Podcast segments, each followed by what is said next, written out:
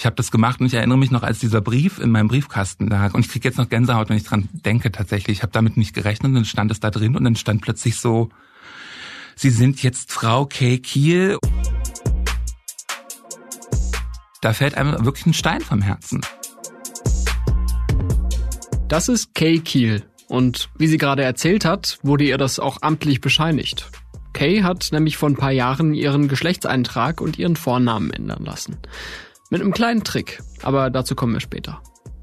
Es gibt Menschen, deren Identität nicht mit dem Geschlecht übereinstimmt, das ihnen bei der Geburt zugewiesen wurde, männlich oder weiblich. Seit den 80er Jahren können sie das in Deutschland ändern. Das Verfahren erleben viele aber als demütigend und belastend. Teuer ist es auch. Die Bundesregierung will das jetzt ändern mit dem Selbstbestimmungsgesetz. Ich glaube, das ist wirklich für viele Leute eine große Revolution im Umgang mit sich selbst.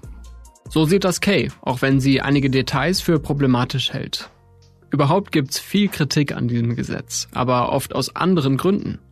Die Feministin Alice Schwarzer zum Beispiel macht Stimmung dagegen, aber auch konservative bis rechtsradikale Parteien.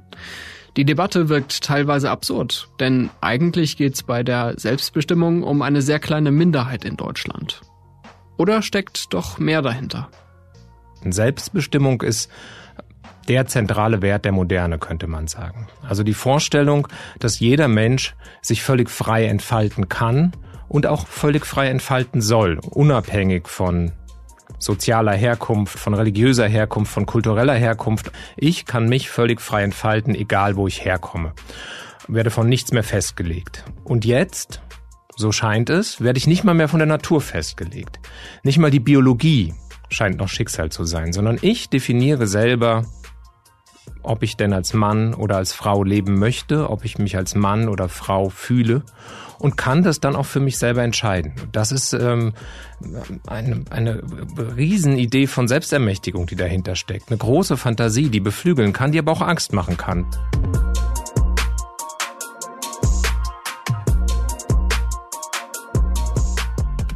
Hier ist Stimmenfang, der Politikpodcast des Spiegel. Ich bin Marius Mestermann und mir ist bei dieser Recherche etwas klar geworden. Ja, das Selbstbestimmungsgesetz wird wahrscheinlich nur für einen sehr kleinen Teil der Bevölkerung praktische bürokratische Konsequenzen haben. Aber es legt Konflikte in der Gesellschaft offen, die weit über Transpersonen hinausgehen. Also auf jeden Fall haben alle das Gefühl, dass sie mitreden können bei Geschlechterdebatten. Geschlecht ist eine ganz zentrale Kategorie für die Identität von uns allen, egal wie wir uns selber definieren. Und wir haben auch alle das Gefühl, dass wir zum Thema Geschlecht was sagen können. Mein Kollege Tobias Becker hat mir geholfen, das zu verstehen. Er arbeitet im Kulturressort des Spiegel und kümmert sich da vor allem um politische Debatten. Feminismus, Sexismus, Rassismus, das sind wichtige Themen für seine Arbeit. Ich bin, das sollte man vielleicht bei dem Thema dazu sagen, ich bin Cis-Mann. Same. Cis, das heißt, die Geschlechtsidentität und die Geschlechtsmerkmale bei Geburt stimmen überein. Warum man das vielleicht dazu sagen sollte? Weil eigentlich niemand wirklich neutral und unbeteiligt auf das Thema Geschlecht schaut.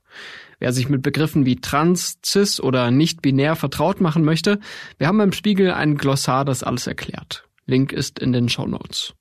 Man könnte so flapsig sagen, wenn es um Geschlecht geht, dann geht es irgendwie den Leuten an die Wäsche.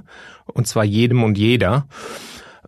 Wie kompetent dann jede oder jeder ist, um in bestimmten Einzelfragen mitzureden, das ist natürlich sehr unterschiedlich. Aber ähm, erstmal finde ich, jeder hat die Berechtigung mitzureden, weil jeder hat das Gefühl, dass er betroffen ist. Und irgendwie ist er das auch.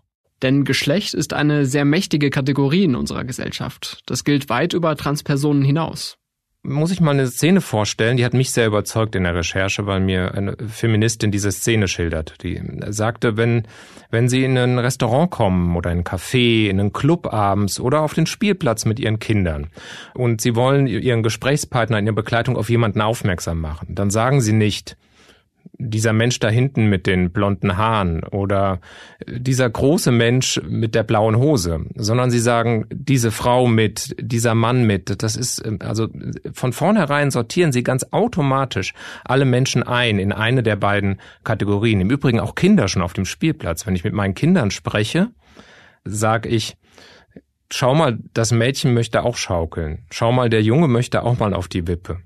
Seit der Recherche bemühe ich mich einfach nur zu sagen, das Kind, weil es aber es steckt instinktiv in mir drin, jeden Menschen, auch jedes Kind schon in eine der beiden Kategorien einzuordnen. Tobias hat monatelang zum Selbstbestimmungsgesetz recherchiert. Er hat mit Befürwortern und mit Kritikerinnen gesprochen, mit Betroffenen und mit Fachleuten. Auch mit der Feministin Alice Schwarzer. Aber dazu kommen wir später. Ich würde mich selber tendenziell links und liberal verorten und meine Einstellung zum Gesetz war, na, wenn es den Menschen hilft und die einen großen Leidensdruck haben, ne, dann sollen sie das Gesetz machen. Das tut mir nicht weh. Und ich habe aber mit großem Erstaunen beobachtet, wie riesig die Aufregung ist drumherum. Und zwar nicht nur von den GegnerInnen, die das Gesetz bekämpft haben, sondern durchaus auch, wie groß die Euphorie in einem linken und liberalen Lager gewesen ist, dieses Gesetz betreffend. Die Erwartungen an die Ampelregierung waren hoch. Sie ist ja als Fortschrittskoalition angetreten. Vor allem Grüne und FDP, die hatten vorher schon aus der Opposition heraus Druck für ein liberaleres Gesetz gemacht. Jetzt sind sie an der Macht. Das Grundgesetz garantiert die freie Entfaltung der Persönlichkeit und des Schutz der Privatsphäre. Und wer ich bin, das weiß nur ich selbst. Und das gilt auch für die geschlechtliche Identität. Dieses Gesetz hilft vielen Menschen, ihre sexuelle Identität in einer offenen Gesellschaft leben zu können, aber dieses Gesetz nimmt niemanden etwas weg.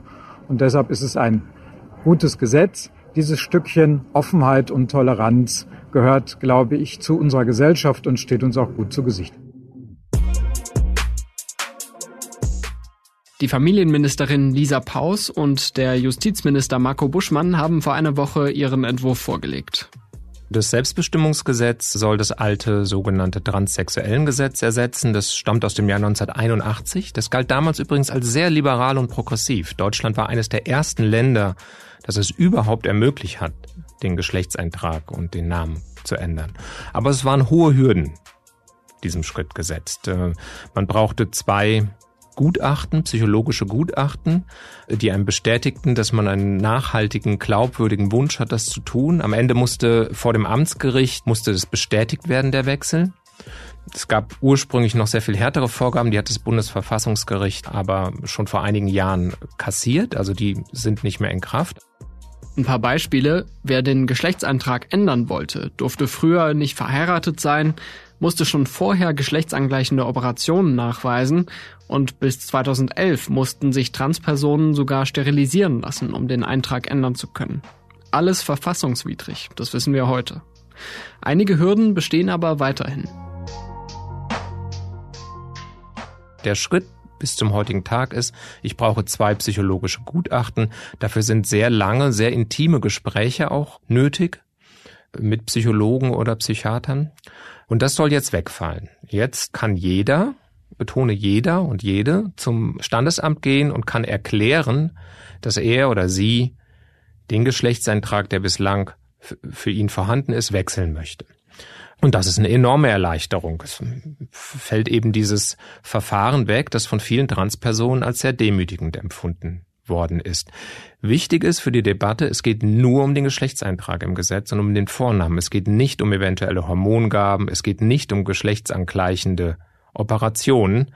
Das sind eventuell, das, irgendwann wird der Schritt, der folgt dann eventuell darauf, aber das ist im Gesetz nicht geregelt.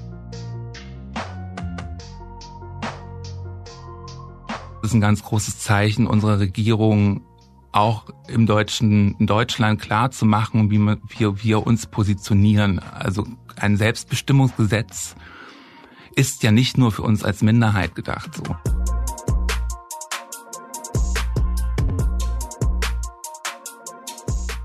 Kay ist eine Transfrau. Sie ist sehr aktiv in der queeren Community in Berlin. Wer nicht weiß, was queer heißt, das ist ein gängiger Sammelbegriff für Lesben, Schwule, Bisexuelle, Trans- und intergeschlechtliche Menschen. Und für jene, die sich nicht in der binären Geschlechterlogik männlich-weiblich wiederfinden. Ich bin 44 Jahre alt. Ich arbeite momentan als Event- und Office-Koordinatorin in einem queeren Community Center.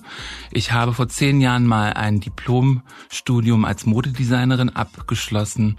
Ich bin Transaktivistin Sängerin, Performerin und Drag Queen. Und ich denke, die Eigenschaft, mit der ich am meisten assoziiert werden möchte, ist Kreativität.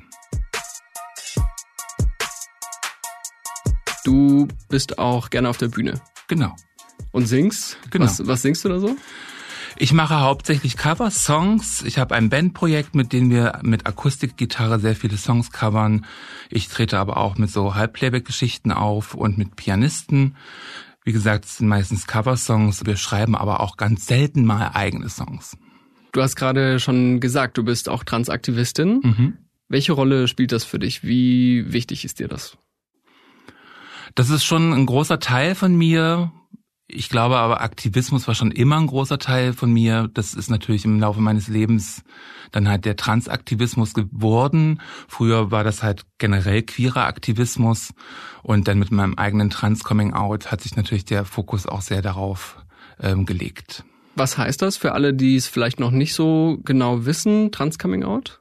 Im Prinzip der Welt mitzuteilen, dass man erkannt hat, dass man jetzt tatsächlich auch als Frau den Alltag bestreiten möchte. Wann war das bei dir? Das war so circa vor 10, 15 Jahren, so in dem Dreh, dass das so richtig äh, gefruchtet hat und ich im Prinzip dann auch den Entschluss gefasst habe, das auch wirklich durchzuziehen sozusagen und mich irgendwie dazu bemühen, irgendwie zu einer Hormontherapie zu gehen und auch mal zu einem Psychologen, um das zu besprechen. Ich muss sagen, mein ganzer Prozess war eh sehr fließend. Ich war schon immer ein sehr feminines Kind und wollte eigentlich auch schon immer ein Mädchen sein. Hm, hab dann aber natürlich schon den gesellschaftlichen Druck akzeptiert, mich als Junge zu definieren bin da aber auch schon immer aus der Rolle gefallen und in meiner Pubertät, als ich mich dann das erste Mal in Jungs verknallt habe, habe ich mich als schwul identifiziert, war aber für mich relativ deutlich, dass äh, man als Mann auch Make-up tragen kann. Und ich bin dann sofort irgendwie geschminkt in die Schule gerannt und habe aber auch zur gleichen Zeit Drag-Kunst entdeckt. Das waren so die ersten Züge des Internets. Und irgendwann auch für mich beschlossen, dass ich als Drag Queen performen möchte und das kam dann irgendwann alles so zusammen. Also ich habe mich als schwuler Mann definiert, der im Alltag aber auch weiblich aussieht und habe aber auch Drag-Performances gemacht und irgendwann in der Zeit, wo ich halt auch schon sehr viele Jahre auf der Bühne stand, hatte ich irgendwann mal so einen bewegenden Moment, wo ich verstanden habe, oh, die Frau, die du immer auf der Bühne darstellst, das bist ja du.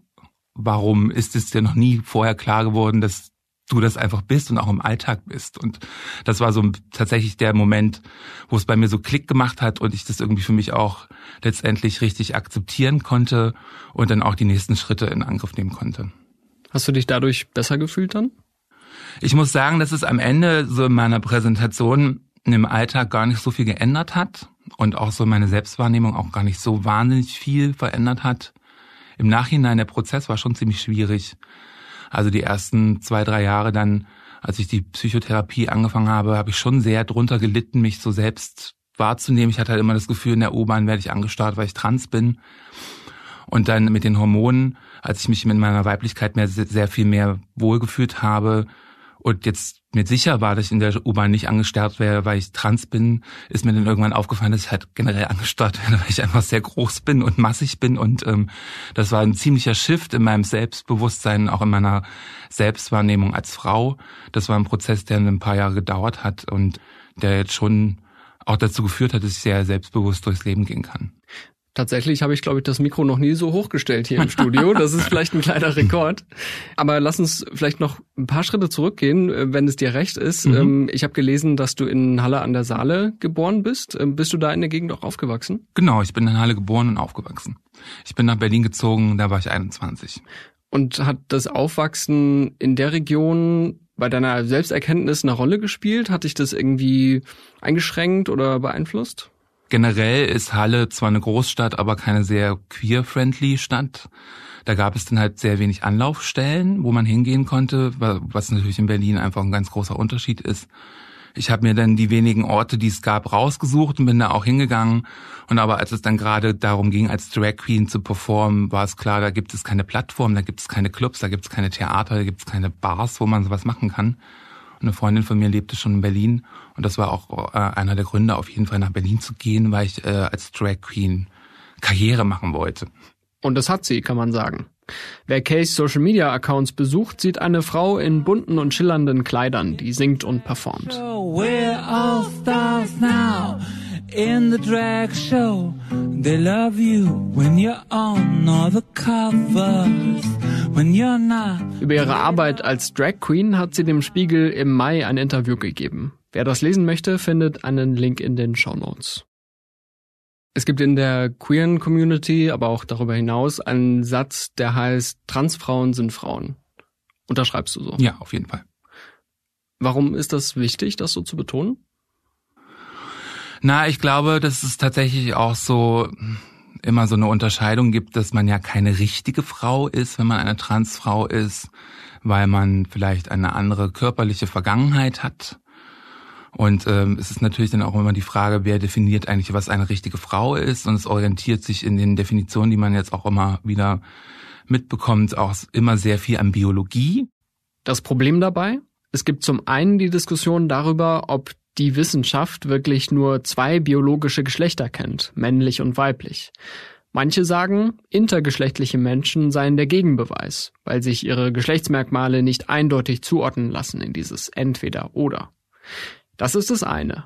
Das andere ist die Frage, soll das Geschlecht, das einem bei der Geburt anhand körperlicher Merkmale zugewiesen wird, darüber bestimmen, wie sich Menschen definieren dürfen? Als Mann, als Frau, außerhalb dieser Kategorien und werden sie dann auch von ihren Mitmenschen so behandelt?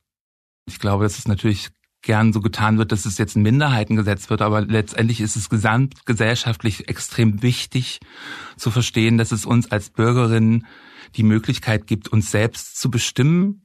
Und gerade Geschlecht, was ja so was Intimes, Privates ist, wo ja kein Staat drüber entscheiden kann, wie ich mich fühle, finde ich gerade wichtig, dass es uns überlassen wird zu sagen, wer wir sind letztendlich. Und ich glaube, das ist auch ein Zeichen dafür, wie eine Regierung am Ende auch mit Bürgern umgeht. Also die Regierung bestimmt nicht, wer ich bin, sondern ich bin das und die Regierung macht Gesetze, dass wir alle miteinander irgendwie gut auskommen, leben können.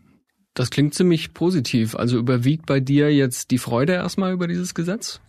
Ja, definitiv. Ich glaube tatsächlich, ähm, ich finde es natürlich wichtig, dass wir die Kritik üben, die wir üben, weil wir halt gerade in der Gesellschaft merken, dass es so viele negative Reaktionen auf Transpersonen gibt und wir plötzlich in Täter umgewandelt werden, was wir eigentlich nicht sind. Wir sind eigentlich die Opfer unserer Gesellschaft. Wir eigentlich alle Weiblichkeiten Opfer des Patriarchats sind und ich glaube, das muss man einfach nochmal ganz deutlich sagen. Diese Debatte geht auch so ein bisschen daran vorbei was ja auch ein Ablenkungsmanöver ist, was das eigentliche Problem ist. Also wir sind immer noch in einer Gesellschaft, wo schon die beiden Geschlechter nicht gleichgestellt sind und ähm, es wird jetzt abgelenkt, dass im Prinzip Leute, die sich diesen Geschlechtern nicht zuordnen wollen, Selbstbestimmung wollen und wir eigentlich noch lange nicht an dem Punkt sind, dass wir alle generell gleiche Grundvoraussetzungen haben, um in diesem Land zu leben. Und ich glaube, das ist tatsächlich sehr wichtig. Und ich möchte auch gerne unbedingt gerade Feministen und Feministinnen ansprechen, ähm, da nochmal ganz genau drauf zu schauen, dass es halt ähm, genau um das geht, nämlich dass das Patriarchat das Problem ist, an dem wir alle noch arbeiten müssen. Lass uns da gerne gleich noch drauf zurückkommen, weil das ist ja ein sehr lebendiger Diskurs auch zwischen verschiedenen feministischen Gruppierungen. Vielleicht nochmal Kurz zu diesem Gesetz, also da geht es ja vor allem jetzt auch um bürokratische Erleichterungen. Die bisherigen Regelungen waren irgendwie sehr aufwendig, teuer, strapaziös. Hast du damit auch Erfahrungen gemacht? Hast du das durchlaufen? Genau, bei mir war es zum Beispiel so, dass ich das jahrelang nicht gemacht habe. Also ich habe meinen Namen und meinen Personenstand jahrelang nicht geändert, weil das erstens echt viel Geld ist. Ich habe keine 2000 Euro auf der hohen Kante. Das ist ja auch immer was, was die Leute gar nicht betrachten Leute, die queer sind und trans sind, äh, die leben eher in prekären Lebensumständen. Das ist, wir sind nicht die Großverdiener. Wir müssen irgendwie gucken, wie wir durch die Welt kommen generell und natürlich auch in der Arbeitswelt. Das heißt, wir haben nicht das große Geld auf der Kante liegen und ich fand halt 2000 Euro für so ein Verfahren echt viel Geld. Also als Studentin muss man sich vorstellen, 2000 Euro, wahnsinnig viel Geld. Das fließt dann an die beiden Gutachter, Gutachterinnen und an das Amtsgericht, das genau. zuständig ist. Genau, also man muss zwei Gutachten erstellen, das muss man erstmal selbst bezahlen und dann äh, wird dieses Gerichtsverfahren kostet ja auch Geld. Natürlich kann man das hinterher irgendwie, wenn man in einer prekären Situation ist, wieder vielleicht zurückbekommen, aber das ist ja auch alles Prozess und ich glaube, das ist auch sehr wichtig, was man verstehen muss. Man ist ständig in irgendwelchen Prozessen, wo man sich beweisen muss. Also man muss man erstmal selbst rausfinden, wer man ist, in einer Welt, die einem erzählt, dass man eigentlich nicht existieren darf und nicht existieren kann. Und das ist schon ein emotional belastender Prozess. Und wenn man sich dann ständig noch mit Behörden und Ärzten und Gerichtsverfahren auseinandersetzen muss, das ist tatsächlich super belastend. Und ich würde mich jetzt als Person bezeichnen, die schon auch psychisch stabil ist, aber auch ich in einem Land wie Deutschland, was uns sehr gerne mit Formularen und Behördengängen generell äh, belastet, auch immer ein, ein, ein Punkt gewesen, wo ich gedacht habe, so, nee, das ist mir einfach zu anstrengend. Ich habe ein Umfeld geschaffen oder ich lebe in einem Umfeld, wo das nicht hinterfragt wird, wo mein Name genannt wird, mein Geschlecht akzeptiert wird. Und ähm, das war für mich super toll, sowas zu haben und da auch überleben zu können und da überhaupt gar keine Probleme zu haben, auch in einem Alltag in einer queeren Firma zu arbeiten, wo es kein Problem war, wo ich als Kay angesprochen war und wurde und werde und auch überhaupt nicht gefragt wird, ob ich eine Frau bin oder nicht. Das ist da einfach eine Tatsache. Das Privileg hat natürlich nicht jeder und das war lange Zeit lang ein Grund für mich, das nicht zu machen.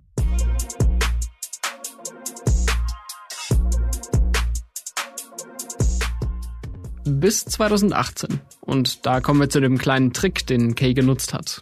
Damals wurde nämlich ein Gesetz eingeführt, das für intergeschlechtliche Personen gedacht war.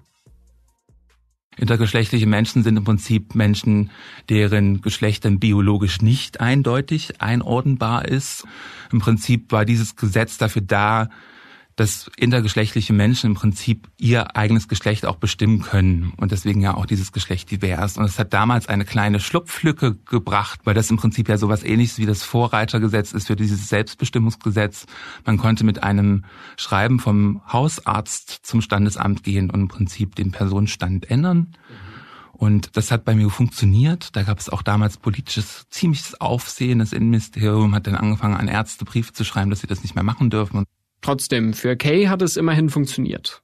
Ich habe das gemacht und ich erinnere mich noch, als dieser Brief in meinem Briefkasten lag. Und ich kriege jetzt noch Gänsehaut, wenn ich dran denke tatsächlich. Ich habe damit nicht gerechnet und dann stand es da drin und dann stand plötzlich so, Sie sind jetzt Frau Kay Kiel und äh, Sie können das jetzt in der Geburtsurkunde ändern lassen und sowas alles. Und es war wirklich ein toller Tag. Es war irgendwie auch noch zum queeren Stadtfest in Berlin und äh, wir sind da gerade hingefahren und ich machte diesen Brief auf und es war wirklich äh, da fällt einem wirklich ein Stein vom Herzen, weil man halt nicht mehr an der Kasse steht oder irgendwas weiß ich nicht, in der Deutschen Bahn seinen Personalausweis vorführt und die Leute irritiert sind, weil da irgendwie ein anderer Name drin steht.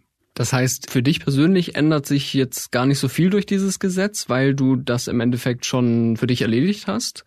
Aber für andere, die das noch vor sich haben oder bisher vielleicht gezögert haben, wäre das dann eine deutliche Erleichterung. Also wäre ich jetzt in der Position immer noch, das noch nicht gemacht zu haben, würde ich jetzt auch sofort losrennen und es machen. Ja. Also äh, ohne mit der Wimper zu zucken. Also ich glaube halt einfach diese Einfachheit zum Amt zu gehen, das wirklich machen zu können, ohne dass irgendein Arzt oder irgendjemand das bestätigen muss, dass ich das bin, ist äh, so eine Erleichterung und auch so ein Befreiungsschlag. Ich glaube, das ist wirklich für viele Leute eine große Revolution im Umgang mit sich selbst.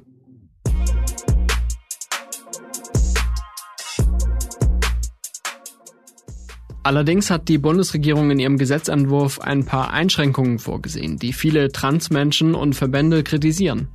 Punkt eins: Es wird zwar leichter, die Daten beim Standesamt ändern zu lassen, aber es gibt eine Wartezeit von drei Monaten. Punkt zwei: Die Änderung darf man nur einmal pro Jahr durchführen lassen. Punkt 3. Es gibt eine Ausnahme im Spannungs- und Verteidigungsfall, also wenn Deutschland in einen Krieg verwickelt wird und Personen mit männlichem Geschlechtseintrag zum Dienst an der Waffe verpflichtet werden können. Punkt 4. Änderungen werden Behörden wie der Bundespolizei und den Landeskriminalämtern gemeldet, die sie dann mit ihren Datenbanken abgleichen. Das soll verhindern, dass Kriminelle mit geänderten Personalien untertauchen.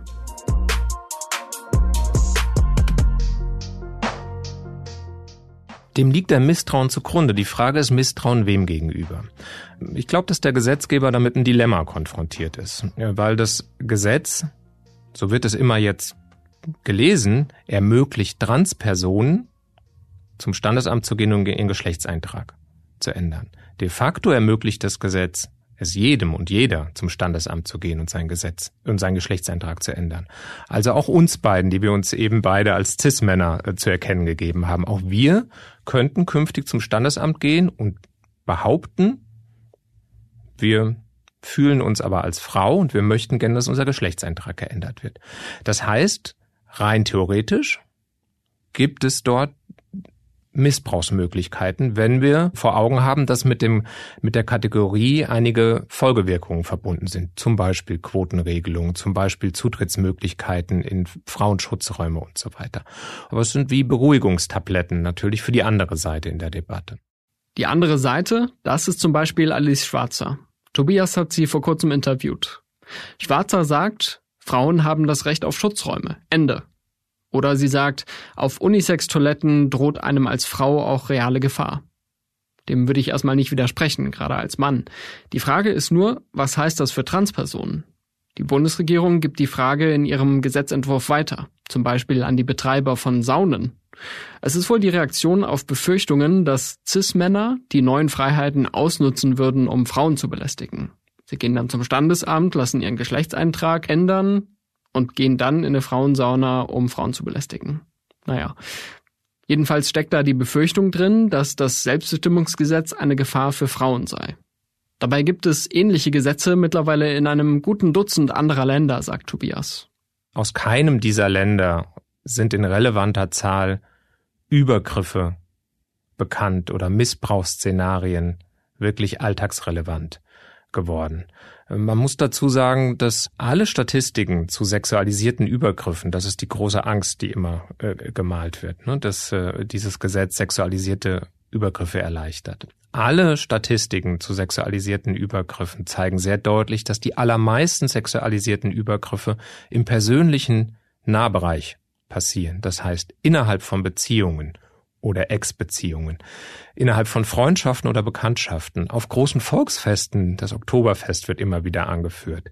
Ja, die allerwenigsten sexualisierten Übergriffe geschehen in Damensaunen, auf Unitoiletten, die äh, genderneutral ausgewiesen sind und so weiter. Und trotzdem hat diese große Angst, die in Teilen des feministischen Lagers besteht, natürlich irgendwie einen realen Hintergrund. Einfach deshalb, weil es eine Jahrzehnte jahrhundertelange Erfahrung mit männlicher Gewalt gibt und es deshalb hm, ein großes Unbehagen Körpern gegenüber gibt, die nach wie vor als männlich gelesen werden können. Die Frage ist, wie realistisch dieses Angstszenario ist. Ich glaube nicht sehr realistisch, aber es ist natürlich ein Unterschied. Es ist ein Unterschied, ob man sagt, Transpersonen sind gefährlich. Es gibt einzelne Fälle, die werden immer wieder hervorgezogen, aber das ist im Großen und Ganzen Quatsch. Transpersonen sind selber gefährdet, und zwar sehr gefährdet, viel gefährdeter äh, als die allermeisten anderen Identitätsgruppen. Es gibt sehr, sehr viele transfeindliche Übergriffe. Die sind nicht die Aggressoren, sondern die sind die Opfer. Aber um die geht es teilweise eben dann auch nicht bei diesen Ängsten, sondern es geht eben um Cis-Männer, die unter falscher Flagge segeln. Aber ist das dann tatsächlich in dieser Debatte ein ernstzunehmendes Argument? Weil da werden ja dann praktisch so hypothetische Ängste in Stellung gebracht gegen eine Erleichterung für reale Personen. Naja, also diese, diese hypothetischen Ängste, die da in Stellung gebracht wurden, haben ja zum Beispiel zu den sogenannten Misstrauensparagraphen geführt. Die sind ja nicht, nicht, nicht wirksam gewesen, möchte ich sagen. Momentan finde ich, sind diese Ängste in weiten Teilen irrational. Ohne die Einschränkungen im Gesetz ohne eine Wartezeit von drei Monaten, ohne eine Beschränkung hin und her zu wechseln, ohne einen Hausrechtsparagraphen, sind die Ängste vielleicht, wären die Ängste nicht mehr ganz so irrational, wie sie jetzt sind. Diese sogenannten Missbrauchsparagraphen werden sehr kritisiert von Transpersonen. Ich verstehe auch, warum. Weil es natürlich eine, eine, große Sorge gibt, dass Transpersonen, die sowieso oft mit Misstrauen beäugt werden, aufgrund solcher Paragraphen noch mehr mit Misstrauen beäugt werden. Tobias sagt, es gebe dazu durchaus verschiedene Meinungen in der Trans-Community.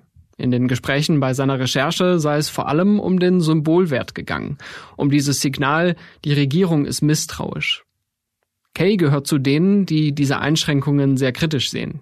Also gerade auch nochmal diese Betonung auf das Hausrecht für Frauensauen ist schon auch nochmal ein Zeichen dafür, wie sehr man doch auch so Medien und Stimmungsmache auch so ein bisschen zuhört, dass man es da extra nochmal reinschreiben muss. Also ich glaube, es ist ja grundsätzlich so, dass Hausrecht eh immer greift. Man muss das nicht betonen wahrscheinlich am Ende des Tages so, aber es ist schon nochmal so ein, was ich vorhin schon meinte, es gibt so eine Stimmung, dass wir zu TäterInnen gemacht werden. Also die Idee, dass ein Mann sein Geschlecht umtragen lässt, um in eine Frauensauna zu gehen, um nackte Frauen zu sehen oder Frauen zu vergewaltigen, das hört sich für mich wirklich wie die albernste Geschichte an, die man sich überhaupt ausdenken kann in einer Welt, wo Männer das einfach so machen, ohne ihren Geschlechtseintrag zu ändern. Ja, also das finde ich wirklich so fatal und es macht, gibt uns auch wirklich so eine Stimmung von eben, wir sind halt Männer, die Frauen sein wollen, aber eigentlich wollen wir Frauen vergewaltigen. So, das ist natürlich für uns auch verletzend und irgendwie rückschrittig. Es gibt ja Leute, die behaupten, es sei ein Trend. Es gibt eine Agenda,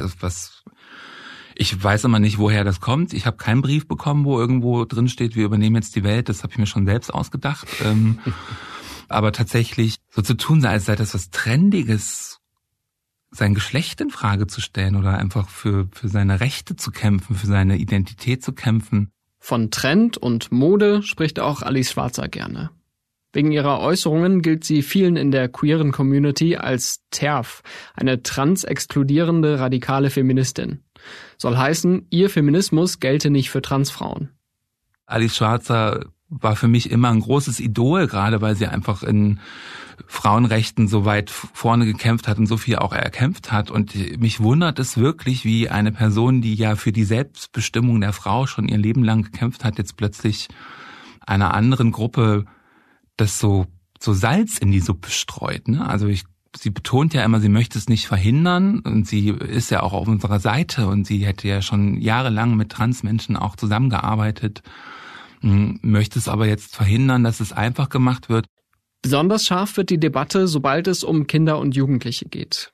Das Selbstbestimmungsgesetz sieht vor, dass bei Kindern unter 14 Jahren die Eltern entscheiden müssen, ob sie eine Änderung des Geschlechtseintrags beantragen.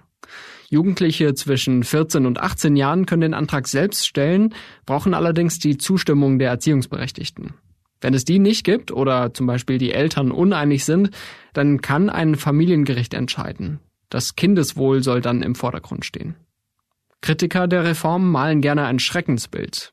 Was, wenn plötzlich ganz viele minderjährige Menschen trans sein wollen und vorschnelle Entscheidungen treffen? Eine prominente Stimme ist zum Beispiel der Kinder- und Jugendpsychiater Alexander Korte. Der sagt, es geht darum, sich nicht von einer phasenweise bestehenden Verunsicherung in die Irre leiten zu lassen. Der Herr Korte wird ja gerne mal rausgepickt und als der Wortführer dann auch dargestellt. Ich finde es auch super interessant, wie dann Medien funktionieren. Es wird ihm gegenüber werden nicht die 15 anderen Ärzte gestellt, die genau das Gegenteil sagen. Und das ist natürlich auch genau die Frage, wie macht man Stimmung? Also indem man sich halt immer die eine Person raussucht, die das Gegenteil sagt oder die halt die kritische Meinung hat, aber die anderen Leute, die halt die Meinung haben, die einfach auch tatsächlich Standardumgang ist, eigentlich in der Praxis, äh, die kommen nicht zu Wort. Und ich also er behauptet, er würde da irgendwie der Mehrheit seiner Zunft vertreten. Ja, ich glaube, das hat jetzt noch niemand so richtig statistisch erfasst, aber ja. Ja, das natürlich, natürlich behauptet er das. Niemand erfasst das statistisch. Erfahrungswerte sind einfach anders. Es gibt andere Ärzte, die einen Namen haben, die sich aber halt auch nicht das Bedürfnis haben, so einen ne, Vordergrund zu drängen. Darauf will ich jetzt nicht weiter rumhacken. Also ich finde schon, dass es sehr wichtig ist, klar auch nochmal andere Stimmen zu hören, die auch ganz massiv zu suchen. Und ich hatte einen sehr guten Psychologen am Klinik im Eppendorf in äh, Hamburg, den Herrn Dr. Nieder. Kann ich allen empfehlen. Das ist äh, meiner Meinung nach jemand, der genau äh, die richtigen Sachen sagt und erforscht. Zu dem Herrn Dr. Korte kann ich sagen, ist es eine Phase. In den wenigsten Fällen, auch alle Statistiken zeigen, dass es in den wenigsten Fällen auch nur eine Phase ist. Die wenigsten Menschen, die eine Transition machen, bereuen sie irgendwann. Ne? Also ich glaube tatsächlich, was wichtig ist zu verstehen. Erstens ist die Personenstandsänderung kein Tor dazu, dass man medizinische Maßnahmen bekommt. Mhm. Dazu steht auch in diesem Gesetz jetzt erstmal gar nichts drin. Und das ist das Wichtigste, was in dieser Debatte einfach ignoriert wird. Es geht lediglich darum, deinen Namen zu ändern und deinen Geschlechtseintrag. Das bedeutet noch nicht, dass du zum Arzt gehen kannst und der verschreibt dir ohne mit der Wimper zu zucken Hormone und du kannst sofort anfangen, eine Hormontherapie zu machen. Und das ist genau das, was auch mit Jugendlichen passiert. Also auch wenn sie ihren, ihren Personenstand ändern möchten und ihren Namen ändern möchten, bedeutet es trotzdem noch, dass sie ärztliche Begleitung haben, die genau abwägt, ob es nur eine Phase ist und ob es das nicht ist. Und ich glaube, da muss man immer halt gucken, welcher Arzt halt wie drauf ist, also wie, welcher Arzt halt wie an solche Sachen rangeht. Und natürlich finde ich diese Skepsis von Phasen im Leben eines Jugendlichen ist berechtigt und ist wichtig. Wir haben alle unsere Phasen, die wir durchmachen, aber ich glaube, dass Geschlecht sowas Grundsätzliches ist, dass es keine Phase ist. Kay erinnert sich dabei an ihre eigene Kindheit und Jugend. Ich äh, habe ja vorhin schon gesagt, dass ich mich äh, in, als Kind und als jugendliche Person eher als männlich definiert habe mit weiblichen Zügen. Und äh, als ich dann irgendwann mal in meiner Therapie saß, meinte mein Therapeut zu mir, bringen Sie doch mal Kinderfotos von sich mit. Und dann brachte ich diese Kinderfotos mit und dann guckte er sich das an, meinte so, naja, da sitzt ja ein kleines Mädchen. Ich so, hä? Und dann guckte ich auf dieses Bild drauf und erst 15 Jahre später fiel es mir wie Schuppen von den Augen. Das stimmt. Das sieht man eigentlich sofort so. Und nur weil die Gesellschaft von mir erwartet hat, dass ich das nicht bin, konnte ich das in dem Moment nicht wahrnehmen und nicht sehen. Und ich glaube, das ist tatsächlich wirklich so, dass Menschen, die trans sind und intergeschlechtlich und nicht binär, das schon in viel, in sehr, sehr jungen Jahren sind und zeigen und das ist was anderes als eine Phase, wenn der Junge mal mit einer Barbie spielen will. Ja, also das machen alle Kinder spielen mit allem, aber gerade wenn man älter wird, wandelt man sich ja schon so, dass man auch ein eigenes Verständnis von seiner Identität bekommt und ich glaube, das ist schon sehr wichtig, da hinzuhören und zu gucken, wie kann man trans Kinder und Jugendliche unterstützen. Und das heißt dann nicht, dass sie sofort auf dem Operationstisch landen, sondern es ist ein langer Prozess ist Therapie notwendig? Und um es nochmal klar zu machen, Transmenschen in unserer Gesellschaft brauchen Therapie, weil die Gesellschaft so grausam zu uns ist, dass wir uns nichts anderes übrig bleibt, depressiv zu werden. ähm, weil da so viel Ablehnung. Ja, aber es ist halt einfach eine, jeder Tag ist ein Tag, an dem ich mich wappnen muss, mit Ablehnung zu rechnen auf jeder Ecke. Und wenn ich in die U-Bahn steige, also ich wurde bespuckt, beschimpft, fast täglich angestarrt, ausgelacht. Und wenn man das sein ganzes Leben lang durchstehen muss, dann braucht man ein bisschen Hilfe, dann braucht man ein bisschen Psychopflege, wie zum Zahnarzt gehen, äh, finde ich ja auch immer. Und deswegen glaube ich auch, dass es total so ist, dass bei Jugendlichen da Begleitung dabei ist von unterschiedlichsten Ärzten und das nicht so ist, dass man das in, in fünf Minuten machen kann. Und ich finde es halt falsch, was für ein Bild halt einfach präsentiert wird in dieser Debatte. Es geht darum, den Namen zu ändern und den Personenstand und nicht Hormone zu bekommen, eine Operation zu machen, sondern es geht um das Basic Right zu sagen, was ist mein Name auch einfach, ne?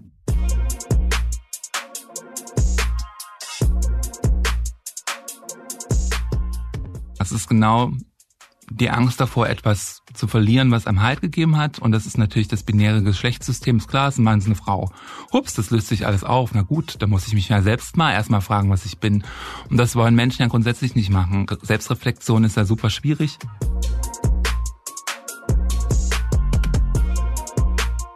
Dazu kommt natürlich, dass Transmenschen immer sichtbarer werden.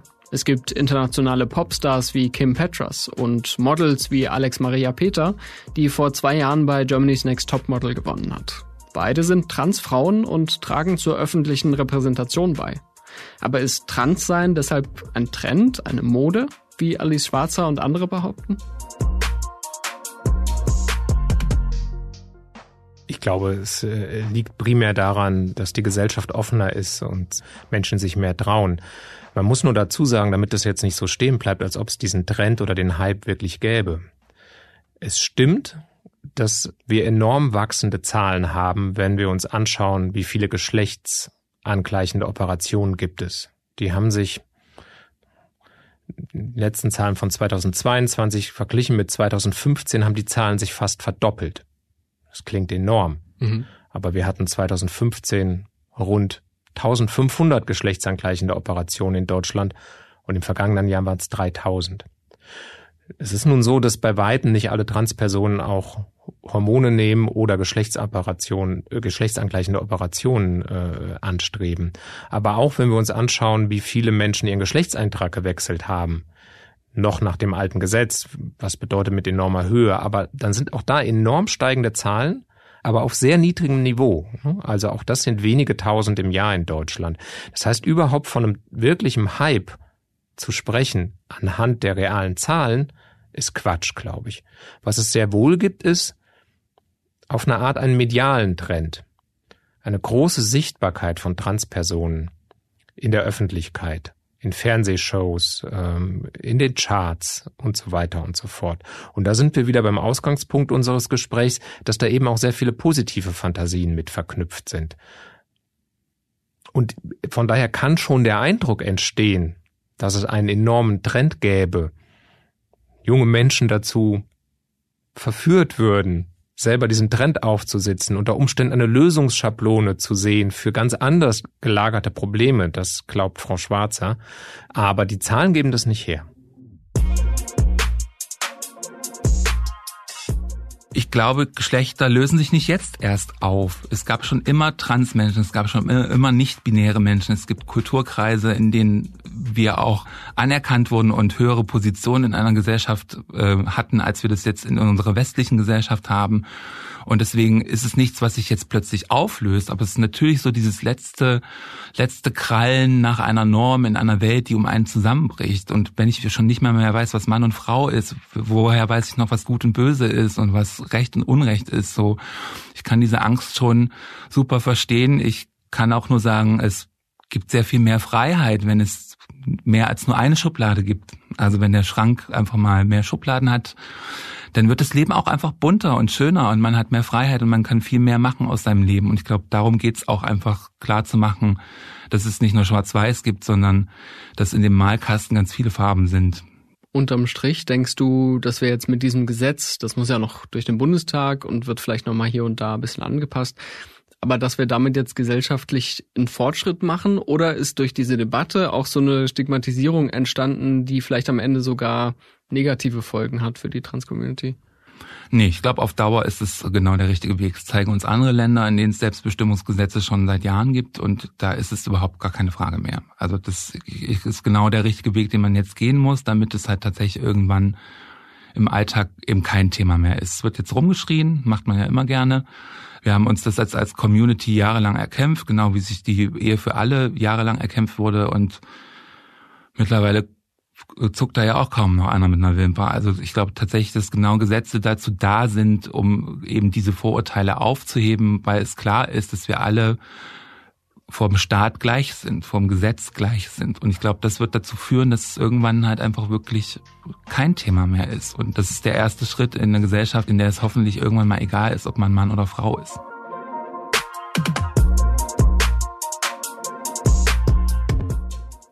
Mein Fazit, es gibt in dieser Debatte viel zu lernen. Über Transgeschlechtlichkeit und Geschlecht generell, über Stereotype und Rollen und Gleichberechtigung. Viele sind gerade vielleicht zum ersten Mal im Leben so richtig mit dem Thema Trans konfrontiert und sind verunsichert oder reagieren ablehnend, weil sie mit der binären Geschlechterlogik aufgewachsen sind. Hellblau für Jungs, rosa für Mädchen. Lego versus Barbie. Motoröl versus Rosenduft. Höchstwahrscheinlich ist Transsein nicht für jeden oder jede was. Es wird ja auch niemand gezwungen. Nur sollte man es dann auch niemandem absprechen, selbstbestimmt über die eigene Identität und das eigene Aussehen zu entscheiden. Dass wir alle respektvoll miteinander umgehen und keine Gesetze brechen sollten, ist doch selbstverständlich. Wer das ausgerechnet im Zusammenhang mit Transpersonen hervorhebt, übergeht aus meiner Sicht völlig deren Perspektive. Das war Stimmenfang, der Politik-Podcast des Spiegel. Feedback zur Folge lesen wir gerne unter stimmenfang.spiegel.de. Ich bin Marius Mestermann und ich bedanke mich bei Olaf Häuser für die redaktionelle Abnahme dieser Folge und bei Philipp Fackler für die Mischung. Unsere Musik kommt von Soundstripe und von Davide Russo. Wir hören uns nächste Woche wieder. Es ist ja immer genug los.